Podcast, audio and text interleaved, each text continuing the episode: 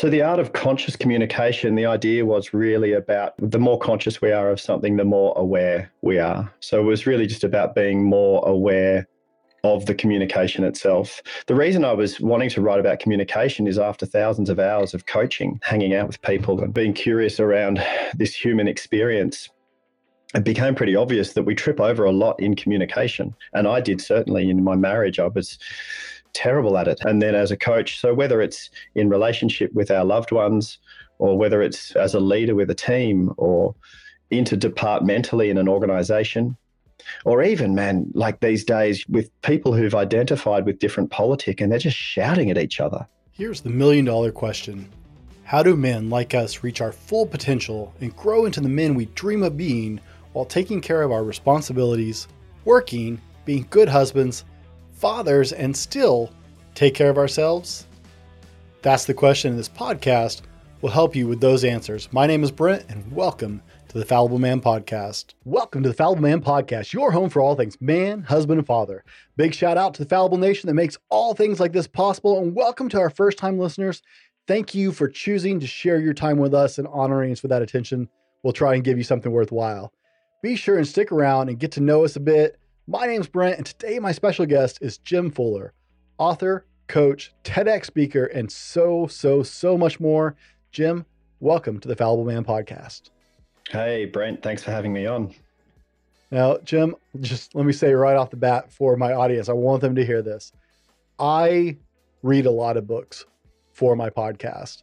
Your book was absolutely excellent. I consider myself a pretty decent communicator although I'm sure my wife will get a chuckle out of that portion of the show. I have post it notes all through your book and just notes with lines on them so I can go back and re look at certain sections of the book because I think there's just so much value to the content you put together.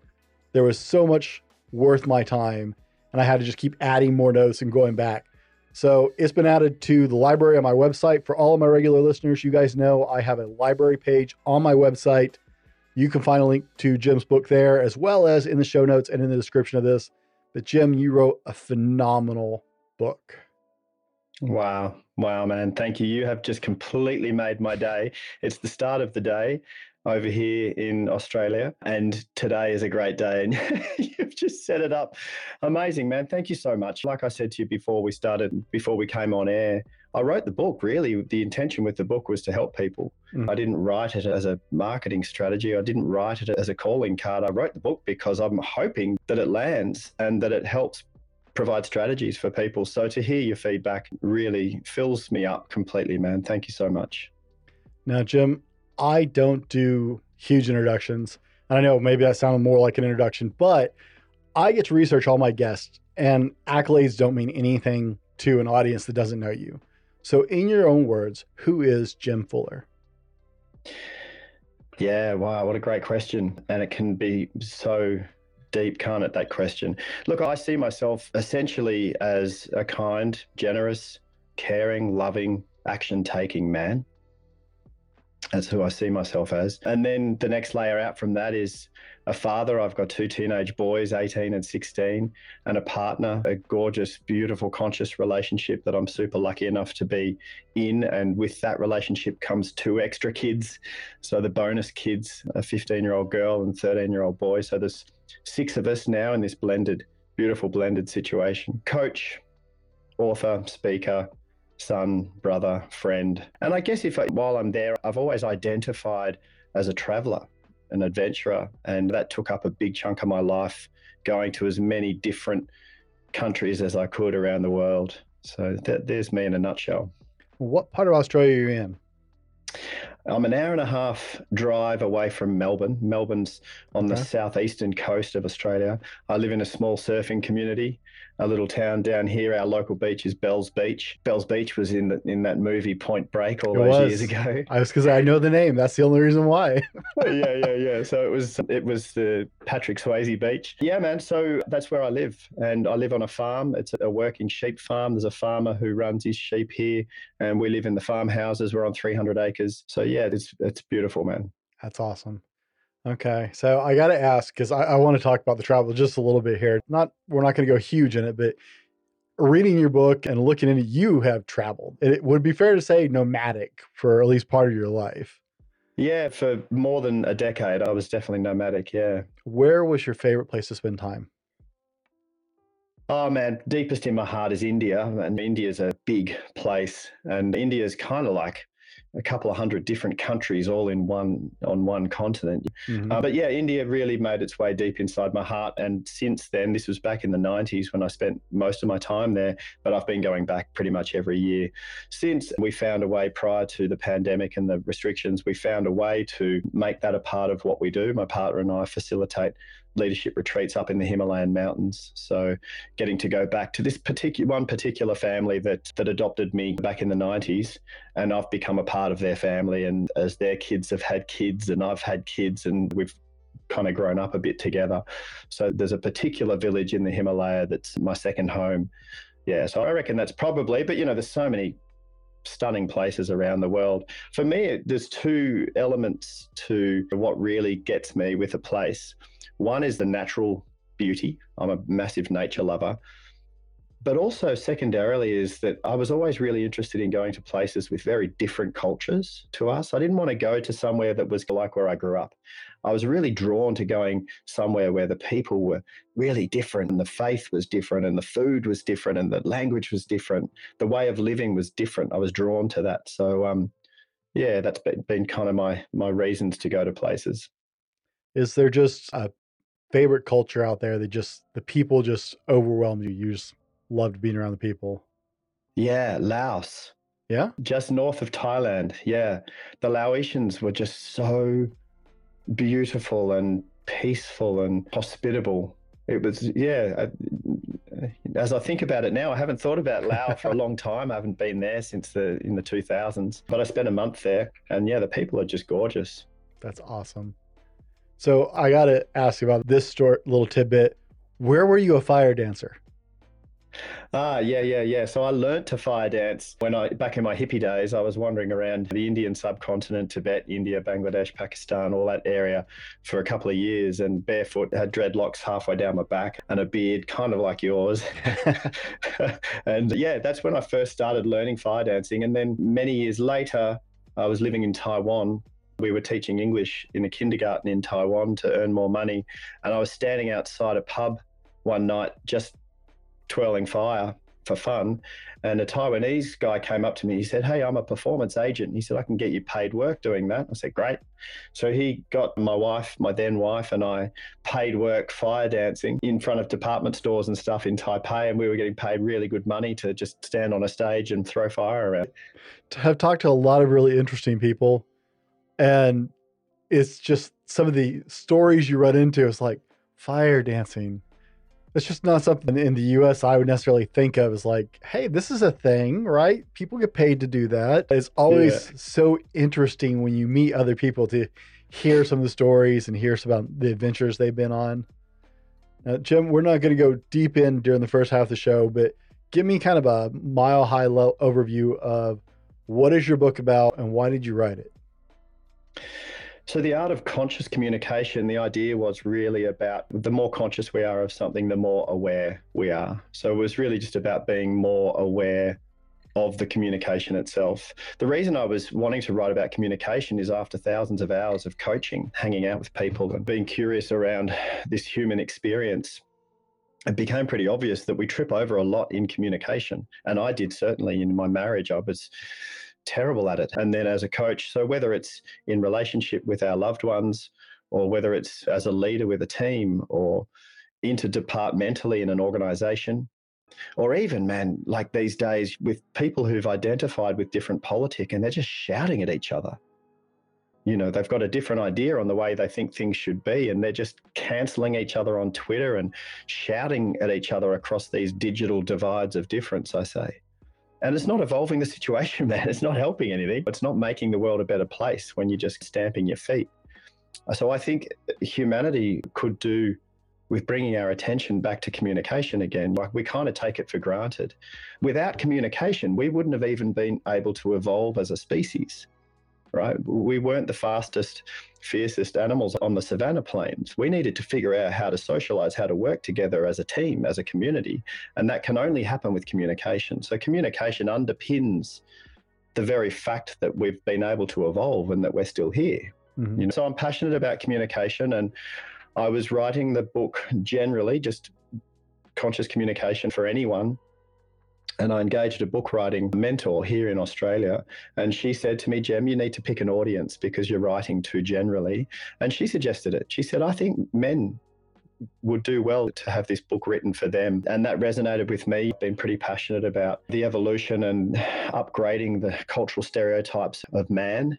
You know, mm. I've been sitting in a men's circle for about 12 years and working closely with other men to share our experiences and hopefully reconnect back to our emotional availability, our emotional intelligence, our vulnerabilities to share and break out of this I'm an island thing and I'm on this journey on my own and my struggles are mine only. I lived that for many years and it was pretty horrible. So yeah, no, I, the idea to write for men resonated with me, and funnily enough, I'm getting a lot of emails from women who are picking up the book and reading it and saying thank you. I got a lot from it, and then giving the book to their husbands and sons and brothers. I always get a kick out of it as a podcast aimed at men. And it's funny because my marketing guy just told me, he's like, Brent, you got to niche down, man. You're still too broad. We got to get this down a little more. All men is a little bit of a big, I was like, but that's what I'm aiming at. Just go get the book. Save yourself time. I've been doing communications for a long time. Save yourself. Just go buy the book. Seriously. I don't push the books out hard very often, guys. You know that. Just go buy the book. Really. I, communication is so critical for every aspect of your life.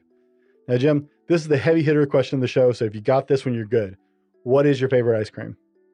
What is my favorite ice cream? Wow, we just had good old fashioned chocolate chip last night. Yeah. You know, and that, it, if it's a good quality chocolate chip, that's, I'm going to have some of that. ice cream is one of those universal things. I like to, people always think it's funny when I ask about it, but seriously, it is so universal. It may yeah. look a little different even in some countries than others, but pretty much there's ice cream everywhere, and almost everybody can agree on ice cream. Man, do you know what I love about that is that I get asked about diversity and cross cultural connection. And I talk about the fundamentals that us humans have in common. Like we all need shelter, we all need food and water, we all bleed the same color blood right? We all feel the pain of loss when a loved one dies. We have these things in common where we've got the fundamentals in common. I am now adding ice cream to that list. I'm telling you, man, I, for especially for one place I find, right? Men connect, everybody can connect on ice cream. Men, all men can connect on fatherhood. It doesn't matter yeah. where you're from. All men can, can, I, I have bridge conversations like the most awkward conversations with people I don't get along with so how's your kids doing? I, I noticed he was doing, oh, yeah, yeah. Dads can talk kids. It doesn't matter what nation, what language. Yeah. We can talk about our kids and get into that. But there in ice cream, I can get almost every man in the same line on that one. It's amazing. Yeah, I love it. I love it. And for men who don't have kids yet, who are not fathers, they certainly will have something to say about their relationship with their father. Oh yeah, you know, good, and, good, bad, or ugly. There's deep stuff in there, and they have ideas about wanting to be a dad or questions about being a dad if they're thinking about kids. And I had one coworker, him and I just worked with him for years. He's about 12 years younger than I am. And when I first met him, he was maybe 23. He was just that annoying, snotty. The other dads and I would start talking about, and he'd bow out of the conversation. He's like, I want nothing to do with that. By interesting coincidence, we ended up working together for many years, actually. And time for him to get serious about his girlfriend, get married, and then have a child. And it was amazing watching the change in this person from this 23 year old straight out of college I met who didn't want anything to do with kids or anything, none of that nonsense. You guys are old, but to one day he's like, Hey, hey, Brent, can I ask you a question? I was like, Yeah, what's up, man? He's like, Hey, Katie's expecting. And I was like, Congratulations. Hey, man, that's awesome. He's like, I am a little. Do I really need all? I mean, and we, he started asking me dad questions. Yeah, right. yeah. And there was this instant transformation between him and several of the other members of the team because yeah. he started talking to us about family and about yeah. his concerns about becoming a father and doing yeah. research and stuff. And it was like, watching him become this whole other person. It's like, oh, look, another person has stepped into that. And here we are, years Yeah. of us being like, yeah, we're coworkers. We wave at each other and tolerate Yeah. to all of a sudden we're buddies and we text and the kid Yeah. comes along. He's like, hey, he's doing this. Is that normal? Yeah, that's normal. It's okay. Yeah. Every kid eats their own feet. It's okay. Don't worry about it. You know, yeah. it's just yeah, amazing. Absolutely, man. The fundamentals, right? There is so much more that connects all of us than divides all of us. We just sometimes got to look, right? Yeah, completely. And this is not to say that we always need to agree on it on everything. And I'm actually, I think the there's a lot of gold to be found in the conversations where we don't agree. There's Oh, yeah. gold in there because if we all agreed, if we all saw life exactly the same way and we all agreed, that's a very narrow bandwidth of scope for creative solutions, problem solving. But the diversity itself is the pool, the bandwidth, the pool for us to solve the biggest problems. And to be able to do that, we need to be able to communicate. And to be able to communicate, we got to be able to connect, man. You know, Right. and so if I'm having a conversation with someone who's really different to me, and has a very different perspective. If we can initially connect on things like fatherhood, then we've got a foundation from which we can broaden our horizons and get on. There's a rapport that can be created, and it's amazing. Yeah, yeah. Yeah. I'm a big proponent of disagreeing. In fact, I would think it would be really boring if we all agreed on everything. I think we Yeah. are starting to lose the art of actually being able to have respectful, courteous conversations from differing opinions and being able to go, well, thanks for the conversation. I'm not going to agree with you probably, but I respect your idea on it. And I appreciate that you took the time to share that with me. I love, I did an interview that I was just like, I'm not even sure why this guy wants to do an interview on my show. I just could not for the life of me see why this guy wanted to come on my show. I knew immediately we're like, we are on opposite sides of the fence on so much. And he came on the show and he said, I asked to come on the show because I knew you were going to disagree with me. Uh huh. He said, but I had seen your show and I knew we would at least have a real conversation when you did. Yeah. I was like, I think that's a thank you moment. Um, Still a real, Yeah. little uneasy. So, Jem, you had an amazing TEDx talk, and I'll link that in the description as well. That was a great TEDx talk. I love the TEDx platform. It just it brings us so many incredible insights and snippets that we wouldn't get otherwise. I, I love that platform. But it's obvious you're incredibly passionate about communication. Break down, I've touched on it a little bit. Why is communication so important for everybody to embrace? Why put in the effort? What was the last bit you just said, Brent? Why put in the effort? Why put in the effort? Yeah, man. Look, without communication, not only can we not manifest an idea into reality, right? For example, Einstein could have had all of his amazing genius understandings of the mechanics of the universe, but if he couldn't communicate those ideas, it wouldn't have amounted to anything at all. So, communication is the vehicle to manifest things into reality, but communication also is the conduit for us to be able to do anything together. And we need each other. We, we cannot exist and survive in isolation. We need each other. There's the exception to the rule. There's the monks who sit in a cave up in Tibet in the mountains and just live off a chapati a day, but someone brings them the flour to make that chapati. Yeah, we really we need each other. And over the last couple of years of people being locked down, and especially for people who live on their own, the isolation has become glaringly obvious that we suffer in isolation. Can I we ask? need connection. Can I ask you something totally off script here? I didn't. Yeah. I, I have a run of show notes that I took notes, but I got to ask you something totally off script because I, I got to ask at this point. What do you think, right? In in 2022, we have all this technology. And I love the technology because you and I can connect. You're in Australia, I'm in the US. We would not be able to do this without the amazing powers of technology. However, what do you think in 2022 with all these different forms of communication and technology? Why, to me, it feels like we're communicating less. We're posting pictures, but we're actually communicating less. What do you Yeah. do you think that or am I wrong? Yeah, it's crazy, man. We're running this kind of global experiment on ourselves with these social media platforms, and we don't know what the outcome's going to be. I've got a feeling it's not great, but it's happening. And th- there's powerful people that are way too incentivized by stealing our attention to to stop these algorithms from creating addiction for people to be communicating in this false paradigm. It's yeah, it's pretty crazy. I look, I make a conscious effort to communicate in an old-fashioned way. If I think of a friend, I pick up the phone and ring them. Hey man, I was just thinking of you. I just wanted to tell you I love you. How are you? You know, when someone asks me how I am, they're going to get a real answer. I'm not just going to say, Yeah, I'm fine. How are you? You get a real answer from me. I'll tell you exactly how I am in that moment and what's going on for me. So if you're going to ask me how I am, be prepared for a few minutes. I love you know, that. Not just a throwaway comment. And look, I feel very lucky. My relationships, I invest time into my relationships. I've, I've actually got it scheduled, dude. There's a great book by the late Stephen Covey who wrote the seven habits of highly successful people. Mm-hmm. And one of the habits is sharpen the saw, which means spend time on yourself, looking right. after, making sure you're okay. And he does a quadrant model. And quadrant two is things that are important, but not because we spend most of our time doing things that are important and urgent. It's like, wow, I've got to get this done today. Mm-hmm. Or we spend time doing things that are urgent, but not important. Like, when did it become important to scroll through Instagram for an hour? Right? But people spend like oh, yeah. you look at people now, they any spare minute, even people standing in the supermarket, Oh, to oh, yeah. do their shopping and they're waiting for the cashier for the register they're waiting and they're on their phone. It's like do you ever just stand there and look around? So i've got in my weekly schedule i've got quadrant 2 time blocked in every week and when i go into quadrant 2 i'm doing things that are important but not urgent.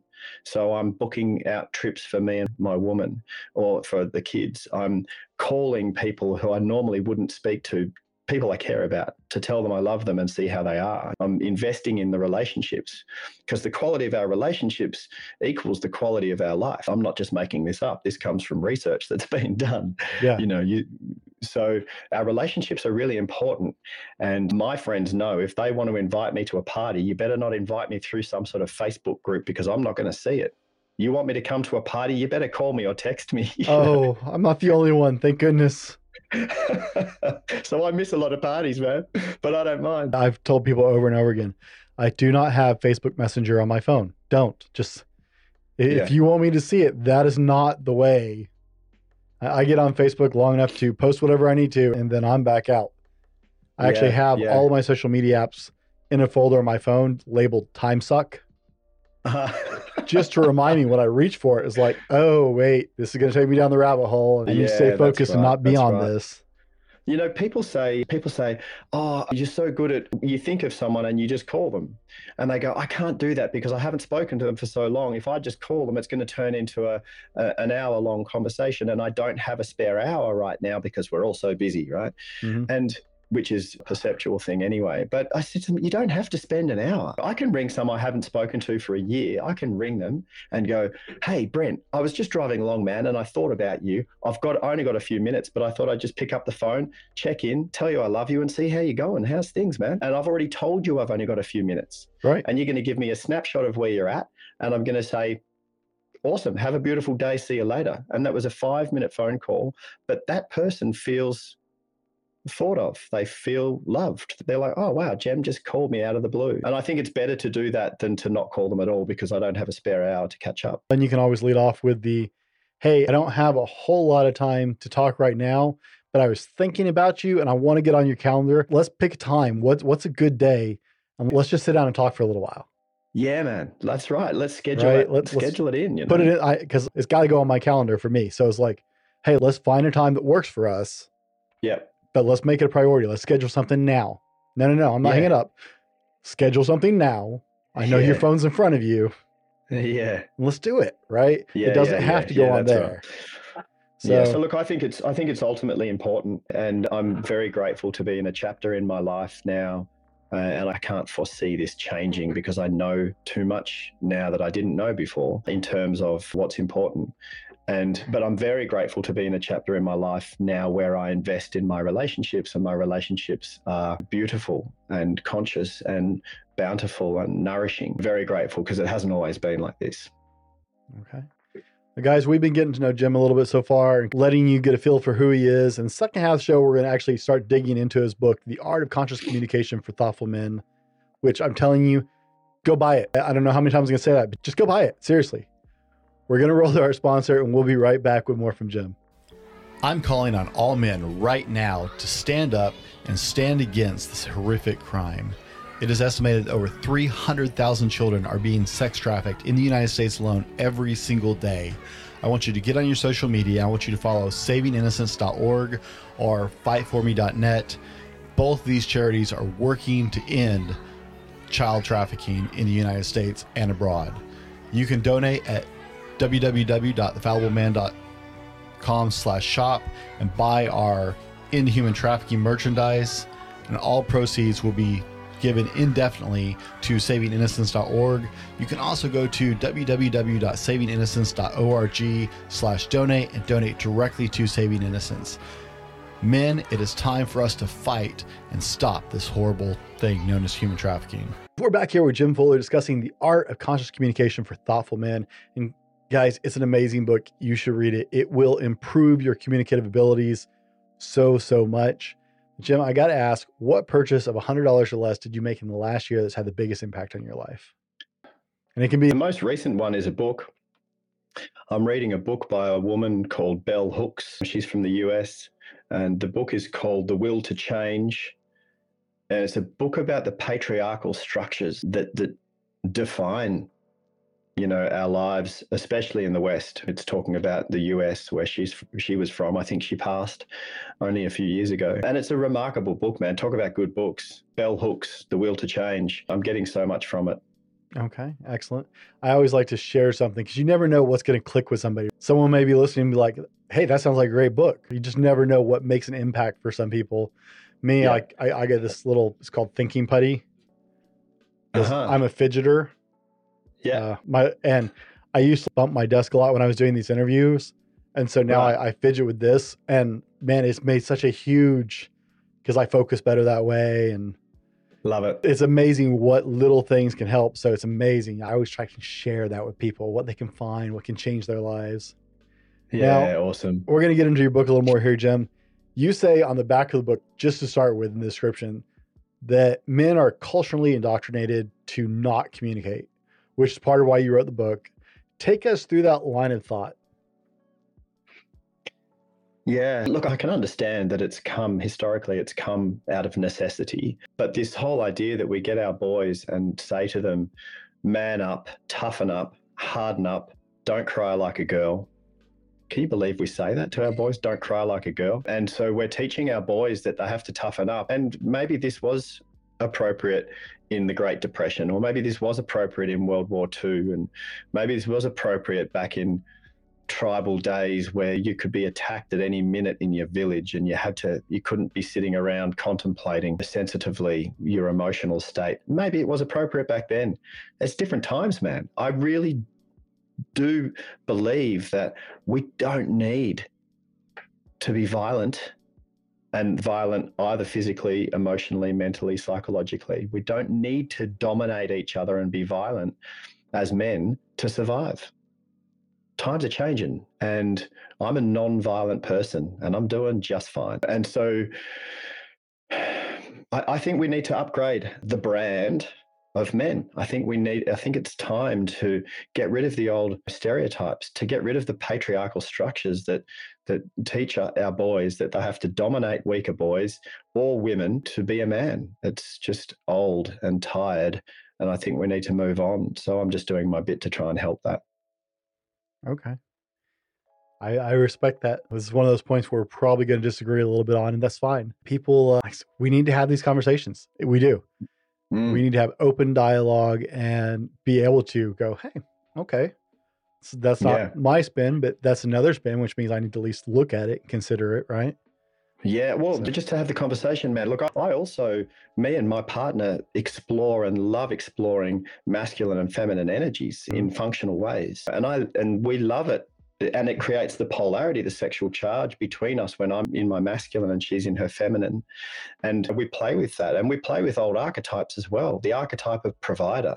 Mm-hmm. I know this is a patriarchal archetype. I love it it makes me feel like I've got a place in my relationship and a, as a father for me to be able to provide a life for my family is deeply ingrained in me and I love that. And my woman loves it too. She loves it when I call her my woman. she loves that. she calls me her man. So it's not just I'm not just saying that that men need to be all pacifists and sitting back and just completely chill and blah blah blah. There's life, there's energy, there's action taking and decision making, lots of cool stuff. So it's a, it is a really it's a conversation that we could go in many directions and go Oh, as oh, deep yeah. as we wanted to go in. I'm gonna actually have to back down on this one just because I, I could talk this for hours and hours and hours. I think it's definitely conversations that we're needing to have. Yeah. But Yeah. I want to stay focused on your book because I think there's just so much. The hardest part about the show, honest to God, the hardest part about writing this episode has been trying to isolate just a fraction of what I took away from your book. It's like, oh man, which what what do I bring up? What do I share with my audience?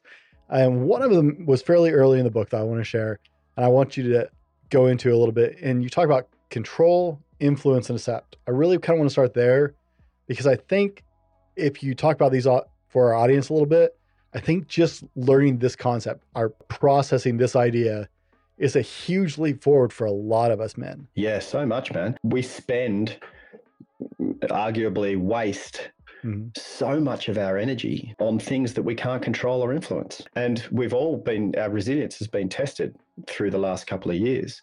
And so, if our resilience is our energy reserve to be able to bounce back from adversity, and not only to survive, but to potentially thrive through adversity. And for resilience, we need energy. And energy in any given day, I mean, we top up our energy with food and water and sleep, obviously, but energy is a resource and we can deplete our energy. We don't have we don't have uh, energy to waste. I don't believe. I mean, or you can waste energy if you want to, but you run yourself down.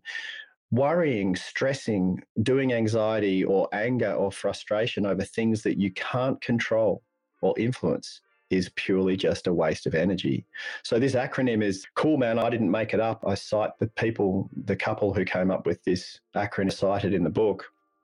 But CIA is super simple and powerful, and I use it with all of my clients.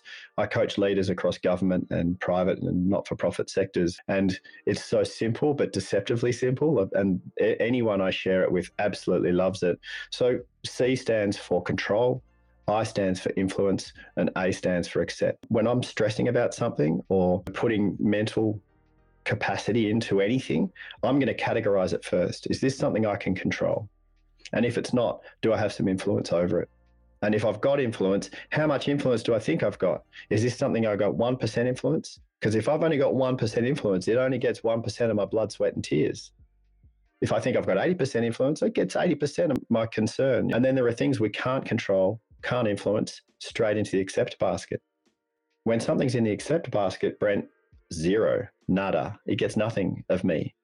Now, this is easier said than done, right? And it's a practice. So when we first start doing this, you might go, Hey, I can't control that thing. I'm just going to accept it. And then an hour later, you notice that you're ruminating over it again. You go, Mhm. Ah, shouldn't have happened, man. That shouldn't have happened. And you're going, Oh, no, I'm there again. Accept, back in the accept basket. It's happened. It's in the past. Can't change it. And then two hours later, you're angry, angry or frustrated over it again back in the accept basket. And what I've found, man, because I've been using this acronym for about 10 years now, Mhm. what I've found is that when we practice anything, the neural pathways start to wire together. These neural triggers just fire really easily. Yeah. When I put something in the accept basket now, I don't think about it, man. I don't lie awake at night worrying about things I can't control or influence. You know, but that's taken 10 years. The CIA, the CIA acronym is certainly a really handy tool to use. Well, it's very, very memorable, right? We all think of Yeah, CIA, so it's easy to remember. Um, yeah, that's right. See, I I've been working on for years the whole letting go of what I can't control and just accepting it's like, okay, that's outside of my hands. But I never actually got that middle piece. And that was such an interesting insight for me to read. I see where this is going. Oh, wait, influence. I, I hadn't really thought about, hey, is there this middle ground where I have a little bit of influence on it or not? Yeah, Uh, and so that just like really caught me. It's like, oh man, that's uh, I hadn't considered that option. I, I was going one, it, it's I can or I can't, right? yeah, yeah, yeah. And it's interesting you bring that up, Brent, because the influence piece in the middle, we can cultivate our ability to influence. Mm-hmm. And our ability to influence a given situation, if there are other people involved, largely rests within our ability to communicate. And the more consciously you can communicate, and remember that communication is a sharing, right? It's not a telling, it's a making something common. The more consciously you can communicate, the more you can influence given situations. Now, I'm speaking with the presumption that you're a good person, you have good intent, right? So if you're someone who's a nasty person and you've got very bad intentions, I'm not talking to you. Go away. I'm only talking to people with good intentions, right? If you've got the best intentions for the greater good of a situation, that, and you can improve your ability to influence a given situation, you can design the outcome. You can design the outcome. You can be powerful in your own life and as broad reaching as you want. If you're only interested in being a positive influence as a father and a partner and to your immediate community, beautiful, do that. You can do it more effectively when you strengthen your ability to influence. If you want to go more broadly, just say you want to save the world, go for it. You're going to be better positioned to save the world when you can cultivate your ability to influence. And that comes through more conscious communication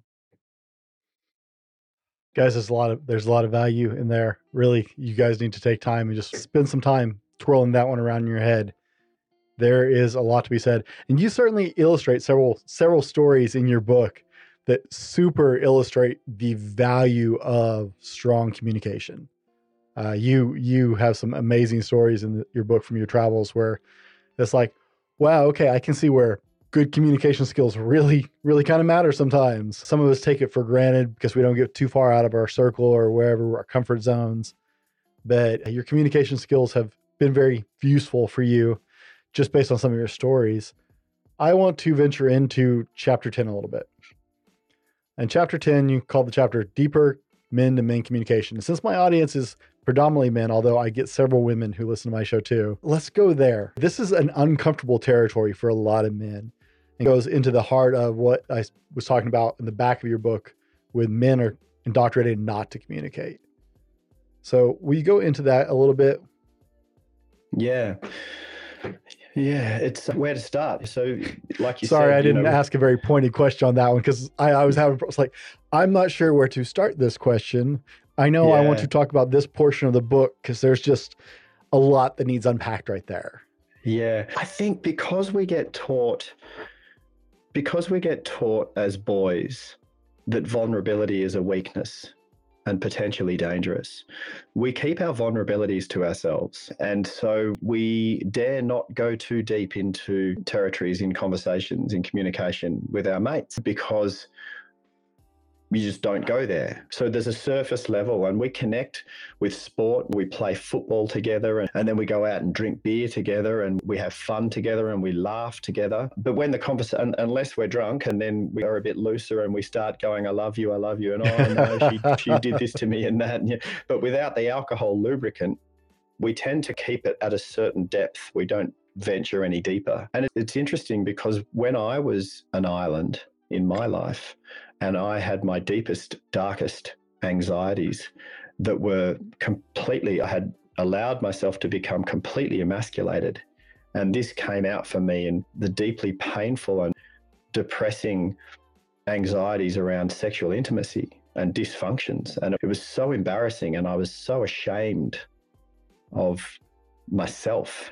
I didn't tell anyone, man. I kept this as a secret torture for years. And it was, I wasn't going to heal myself like that. And it was a combination of self love, self acceptance, self work, but also it was a combination of having the courage to speak out and to say to friends initially, and then more and more broadly to other men, I'm struggling. I'm really struggling. And in having the courage to to go deep and to talk about my vulnerabilities, the healing began. And other men came up to me and said, "Oh my God, you too? I thought I was alone." We sit there as a man, looking at all these other men in our community, going, "They've all got their together. They've got it together, and I don't." But it's not true. We're all vulnerable we're all human and humans are vulnerable. So I think just the ability to to go deeper than just the surface level in a conversation with a male friend is important. And uh, like I said earlier, I've been lucky enough to sit in men's circle for about 12 years now and we sit around a fire. No booze, no weed, just water, we sit around a fire and we pick a theme, a meaningful theme, and we just talk and listen. And to have that platform to be able to express what it is for you with no judgment is a really healthy thing to do. And culturally, most of our men don't do that. I'm hoping to encourage men to just go a little bit deeper in their conversations with each other. Okay. Now, guys, ooh, I hit mute. Whoops. now, guys, we are to my least favorite part of the show. So if you're getting something out of this, be sure and click the like button, leave us a comment, or if you're on the podcast platforms, guys, leave us a review. That helps us keep making these shows. Guys, I hate this part. And if you're really into it, guys, if you believe in what we're doing here, we have a Patreon account where you can go support us. Our supporters aren't rewarded with a bunch of junk. My supporters are rewarded because they become part of our inner circle because that's who I'm interested in. That's who I want supporting us. Is people who believe in the mission and want to help. Our supporters have direct impact on our content, the people we're talking to, the direction we're going, and they are such a valuable service to us. So if you believe in what we're doing, head over Patreon or buy me a coffee and you can become a full-time supporter there, help us keep making these shows. And now we'll go back to the show because I hate this part of doing social media and podcast. Sorry about that, Jem. I really do. It's like got to pay the bills somehow. It's necessary, man. You've got to. You need to find a way to keep this sustainable. This the work you're doing. Uh, I'm not just saying this to you, Brent, because I like you. I'm saying this because I passionately believe in this. The work you're doing in terms of facilitating conversations like this is fundamentally important to the evolution that I'm passionate about. It's fundamentally important to us improving the state of play. If we're not having these conversations, the only change will come from violence. And you know, I'm anti violence, right? Mm-hmm. So, yeah, man, you've got to find a way to be sustainable. You need to, people need to buy your coffee. Man, I appreciate that so much. Uh, I really do. It's that uncomfortable part because I just want to share with my community. But let's keep going because there's just so much good stuff in this. In chapter three, 13, you say men are drawn, well, my question, men are drawn to actionable processes. So I want to get into chapter 13. You outline a process in chapter 13 that is just a string of questions when questions are my favorite things in the world, actually. And it's why, who, what, how, pause, and share. And you actually yeah. outline a process to have better conversation. It's very actionable. I love that section of the book just because it creates a very actionable outline for people to start right here and now. Can we talk a little bit about that? Yeah, absolutely. Yeah, look, I wanted to, I really wanted to give tangible and easy to implement strategies, uh, actual things that I can go and do. So I go, all right, Jem, I'm loving this chapter, man, and it makes sense, but what do I actually now do? So it was important for me to to have those strategies in there. That process around communication is primarily it's for planned comms. So a conversation that you know is coming up that you're going to have to have. And I think it is a way to be more conscious around the communication itself. I believe the most important place to start is with why. Why am I having this communication? Now, it's not the first, usually not the first thing that comes to mind, unless it's simple communication like giving you directions. Just say you and I are meeting each other at a restaurant. I'm giving you directions. Why? Well, because I want you to be able to find the restaurant. But for communication or conversations that are more intricate than that, understanding why is really important. If I'm frustrated with my partner and I want to go to her and tell her what she did that frustrated me, then what's the point of why am I having this communication? Because I want to tell her. Yeah, but why do you want to tell her? Well, because I want her to understand how she upset me. Well, why? But why do you want her to understand that? Oh, well, so that we can hopefully be more harmonious together. Ah, why do you want to be more harmonious together? Well, because I want her to know that I love her and I want her life to be as easy as possible when she's with me. Now, there's the reason why you're going to have this communication. You're not going to tell her what she did wrong. That's not why you're doing it. You're going there because you love her and you're wanting a harmonious relationship, right? Mm-hmm. So, if we start with the why in mind, then that informs how we put together and how we approach any piece of communication. Okay. I love the why question. I'm, I'm as my marketing guy tells me, the why behind the why behind the why. The problem yeah. is a lot of times we stop at that surface level why. Well, why do we want to do it? Because I'm pissed and I want to share. Yeah. And why? Why are you pissed? Why do you want to? Sh- let's let's dig a few more layers of why in there. So yeah, why for what then... purpose is a great question to ask yourself. For what purpose? And that can even let you know whether you should have the communication or not. If I'm sitting there and I'm feeling frustrated and pissed off in a moment and I'm going, I'm going to tell that person. And then I'll go, for what purpose, Jem? What's the outcome? What are you hoping to achieve right now? Well, I'm just pissed and they should know I'm pissed. Yeah, but why? For what purpose?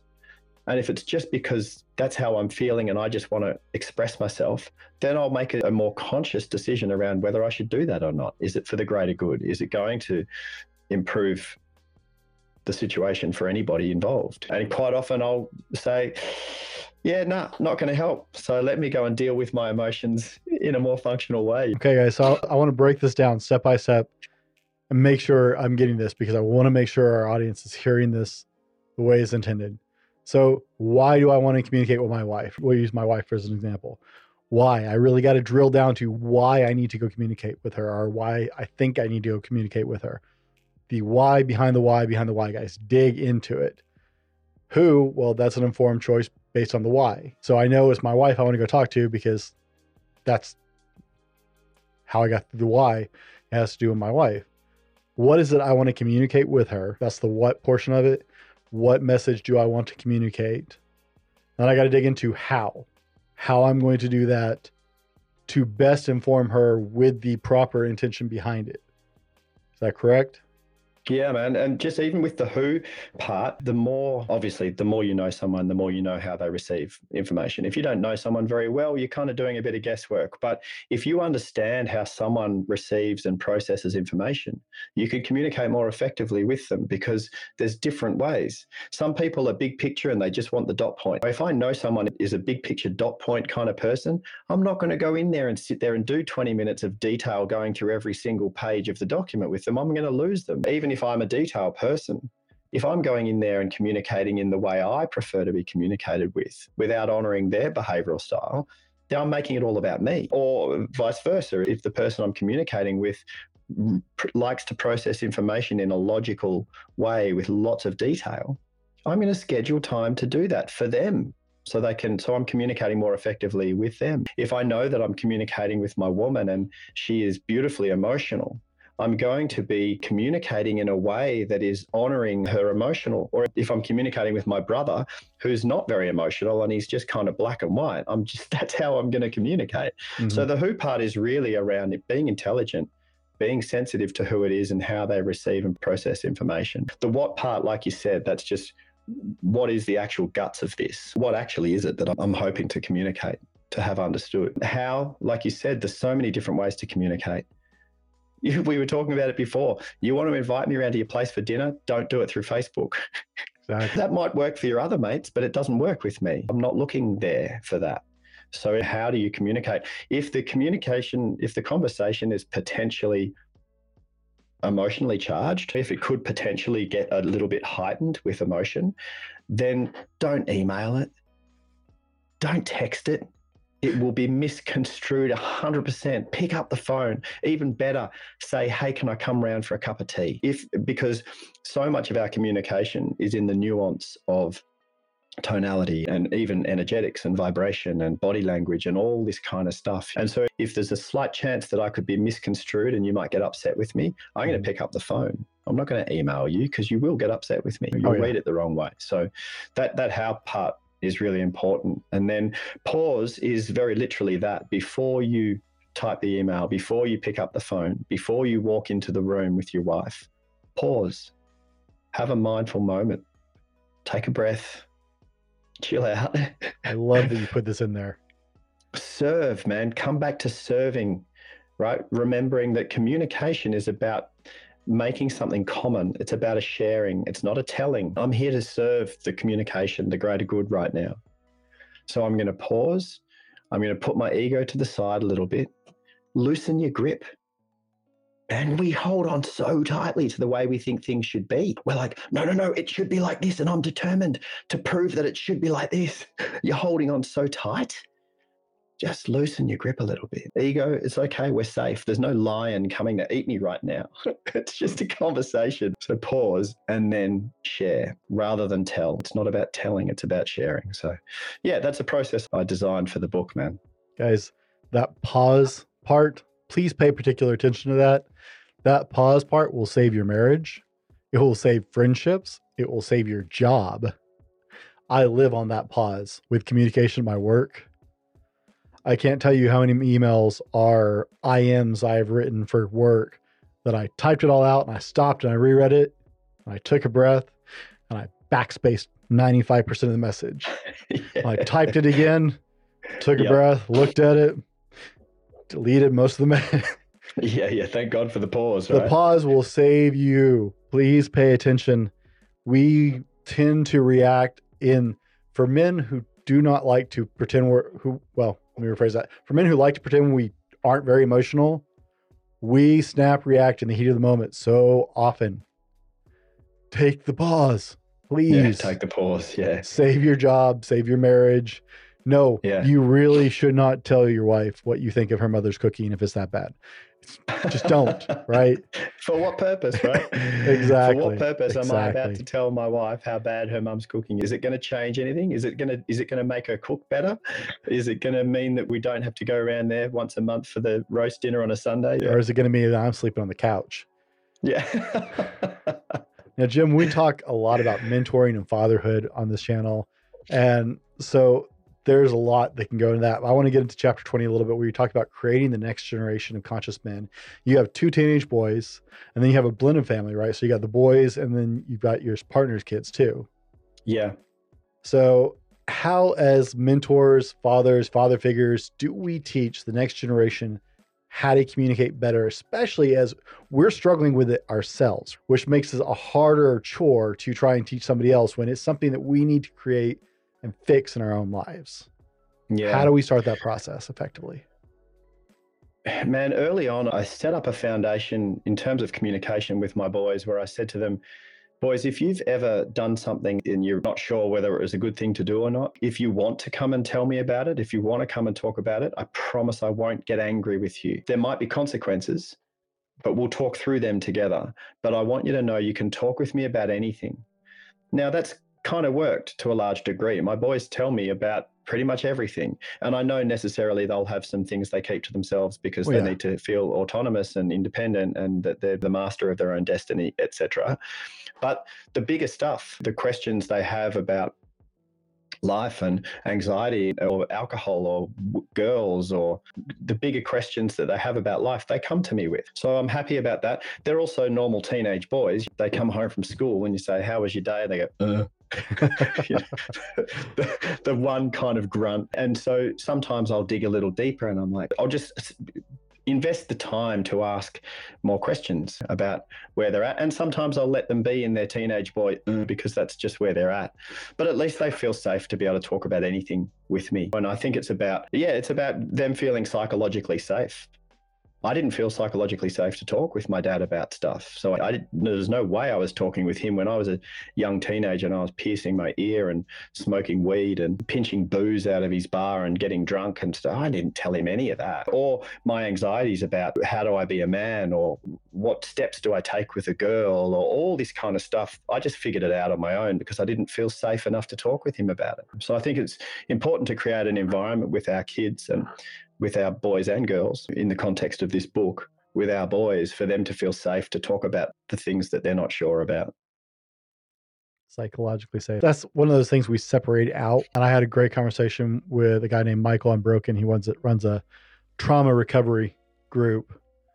But Michael had one of those lives. So you're just like, wow, you're still alive. That's amazing. But it's not something that most of us think about very often right? The psychological safety in communicating with our children. We have this idea this is how it works. This is the way we were raised. When we either like that or we don't like that. We pick up our own ideals, but we don't think about creating that psychologically safe space necessarily because it's it seems like little things from an adult perspective sometimes.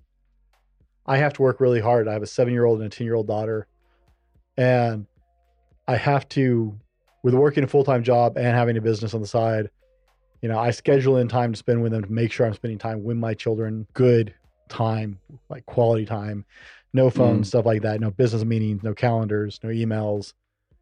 But I have to catch myself every now and then because they're trying to show me something or they're something's got them upset. I'm like, it's a nothing. What are you freaking out about? It's like, stop, stop, Brent. No, that's not the right answer. yeah. We don't think about that because we look at it from an adult's eyes instead of looking at it from their eyes. Yeah. Yeah. It's interesting, isn't it? I think we are better placed. We're more effective at helping someone, whether it be our children or someone on our team or a friend, helping someone move from where they are to where they need to be. You know, and that can be literally physically or it can be emotionally or psychologically. We're better placed to be able to help them move if we meet them where they're at first. hmm if we if we honor where they're at first if we validate where they're at first because if you sit with your kid and they're trying to express to you what's going on for them in that moment and if we dismiss it it's harder to say come on just come over here. You can be happy again if you come this way. They're like you still don't get me. But if you get them if you get into that moment with them and you're like wow and you really get them then they feel seen. They feel understood. There's been communication, there's been a sharing of where they're at. And then you're like, hey, how about we go over here? So, yeah, it's a good point that you bring up, Brent, to remember in that moment to validate. Yeah, I'm, a big proponent of trying to get on their level, especially with my little Mm. girls. I'm a physically larger man. I'm not the biggest guy in the world, but I'm a pretty good sized individual. And so Yeah. I make a conscious effort to try and get down at their level when I'm communicating with them, Yeah. whether they're sitting or bringing them up to me or, but I try and get eye to eye with them. So I'm Yeah. not looking down just because it helps me to pull myself into their space. yeah. So um, Yeah. It's so important. I think it doesn't take quantity of time. It's like you said before, you said it beautifully quality time doesn't mean quantity. You don't have to lie on the floor and build Lego with your five year old for two hours. But if you build Lego with your five year old for 10 minutes and they've got all of your attention, 100% quality, your phone is switched off, you are really seeking to understand where they're at Mhm. and you're you're not trying to show them how to build an, an amazing lego thing you're with them as they're in the moment of finding this piece that goes here and when you can bring yourself to be present in that moment five or ten minutes of quality time with your kids is worth hours of wasted time while you're scrolling on your phone and Oh, you're yeah. like yeah i'm hanging out with my kids So, what is next for Jem Fuller? Oh, life's pretty exciting. life's pretty exciting. We're actually, the, my team and I are branching out into your neck of the woods, man. Well, Yeah. your country, into the US. I'm really excited about that. We're building a, an online communication course for the modern leader. So, post pandemic leaders in, in this changing world. And so, we're building a communication course for leaders, which is really exciting. If anyone's interested to hear more about that, just shoot me a message. Go to my website, jemfuller.com and then just reach out and shoot me a message. So that's really exciting because I'm going to be able to help more leaders with that. Yeah, there's the website there. Thank you. Just go contact me. There's a contact form and, and it'll come through my team and it'll get to me. What else is exciting? I'm already thinking about the next books. That's exciting. I'm super excited to be running our retreats again. We've been on pause, obviously, with two years Right. of being locked in Australia. So in 2023, we're back in the Himalaya, we're back in Bali, and potentially some other places. So that's super exciting. Oh, my partner and I are fitting out a commercial property at the moment. We're moving into some, stu- we're building some studios together. Yeah. I won't have a green screen behind me. I'll have a nice studio. Oh, I And my, I think yeah. I looked it up. You said uh, you found a space next to her yoga studio, right? Yeah, so she's Pilates, and she works with she works with um, pregnant women and postnatal women and babies. That's her. very- She's a doula, so she's a birth support worker and a birth educator. She does educates around the birthing process, and that's her professional world. And so she's going to have studios. Uh, and then nestled in the middle of them is my studio. So I'm really excited, man. I'm pretty fascinated with energy and energetics and vibrations. And to be nestled in, in the midst of all this beautiful female mother, young child life energy is exciting for me. And she's on the other flip side of that, she's actually really excited her and the women that she works with, they're really excited to have this masculine energy in the heart of the building, knowing that I'll be sitting in my studio doing the work that I do and coming from a grounded place of reasonably functional masculine, doing my best anyway. So, yeah, it's going to be a really beautiful blend. That's very exciting, man. That's very cool. I was looking on your Facebook and it's like, oh, oh, wow, yeah, okay, that's cool. I always, as I'm digging into my guests, stalk the Facebook. You got to stalk the social media, yeah, find yeah, out what's happening yeah. with people. But that's yeah. very exciting. So, is the website the best place to connect with you? If you just want to follow me and see the content that I put up, I post content pretty much daily on on Insta. Where Insta, Facebook, and LinkedIn, I'm just Jem Fuller, J E M F U L L E R. So you can follow me there, and I'll and I'll keep uploading stuff that I think that I'm hoping will help you. That's the reason I post it. It's funny, man, with the posting stuff, like because you can be very self conscious and go, "Oh, am I sounding like a dick? And uh, am I sounding stupid? And should I be posting this?" Or you can have that chatter in your head. Mm-hmm there was this one time, man, where I did a video blog on death, and it was after my brother had died. My youngest brother died on his motorbike, and mm. it was after that and I did a video blog on death and how it can inform us as to how to live because death's inevitable. We are right. all going to die, and we don't know when, but it's definitely happening to all of us. But people avoid the topic. And for me, the pain of grief and losing people that I love has really helped me come back into this carpe diem idea of seize the day because it could be your last, right? And so I did this post on death. I got a phone call two weeks later from a woman who knows my mother. And she rang me up and she said, I just wanted to say thank you for posting that video blog because we had a friend whose wife died three years ago and he went into hiding. He wouldn't answer our phone calls. He wouldn't see anyone. He went into isolation of depression for three years. He saw your video post and he's come out. He picked up the phone and he's reached out to us and he wants to connect back into his community again because of that video post. And I just went, wow, you know what? If I help one person with a post, I'm just going to keep on doing it. And you cop a bit of hate. People go, oh, people judge you and hate oh, yeah. on you regardless. But you know what? I'm not going to let that stop me, man. I'm just going to keep posting stuff that I hope helps. So if you want to follow me online, do that. If you want to reach out to me, go through the website. If you want to grab the book, Amazon, Booktopia. Oh man, the Audible books almost ready. Yeah, it's in. Yeah, the post production's been done. We've recorded it. I narrated it, so you're gonna have to put up with this Aussie accent. That's awesome, dude. That's the best way to do it, I think. yeah, and that's now gone to the publisher. So I'm hoping if you prefer to listen to your books rather than read them, you'll be able to get it on Audible in the next few weeks, hopefully. I love Audible. It lets me listen to more books. That's, yeah. I stayed away from for years. I discovered Audible in 2020 when I was getting the Fallible Man started, and I was like, "How did I miss this for so long?" yeah. This would have yeah. made it so much easier to keep up with my reading. So that's yeah, exciting. That's right. I, you can devour books, huh? back in the day when I used to drive to work mm-hmm. before being locked down and bringing it all online, I would be able to devour a couple of books a week. Oh yeah, and yeah. podcasts. It's a little bit different now because of the last two years. We haven't, I haven't been driving anywhere near as much. But anyway, it'll be on Audible. So that's very exciting, man. And I'm glad you did it yourself. I really think it actually adds a great deal when the author does it because then you were talking earlier about there's so much voice inflection and stuff like that is valuable valuable to communication. Yeah. And so you're yeah, actually absolutely. hearing it the way the author intended it to come across. And I think that adds yeah. so much value. Yeah, absolutely. I mean, there's you've read the book, man. There's my stories are in there, mm-hmm. and if someone else was trying to tell my story, they kind of wouldn't be able to do it. No, I didn't no. think, you know. Absolutely, guys. On honest to God, besides where he mentioned, there's also on my website. It goes to Amazon. Go get a copy of this book. Seriously, get a copy. Give it to your friend. Give it to everybody you know. This will help you. Communication is so so important, and it is everywhere in your life your children, your significant other, your coworkers, your friends, your parents, your siblings. It doesn't matter. It's everywhere. It is life. And there is so much value to take away from Jem's book. Please, please consider going and getting it. It will stay up on my lab- library, get it on Amazon, get it on his website. We'll have links for all that in the description and the show notes for the show on all the platforms, YouTube and podcasts. So, guys, get you a copy of the book.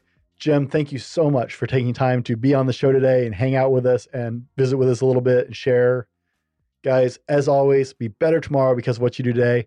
We'll see you on the next one. This has been the Fallible Man Podcast, your home for everything man, husband, and father. Be sure to subscribe so you don't miss a show.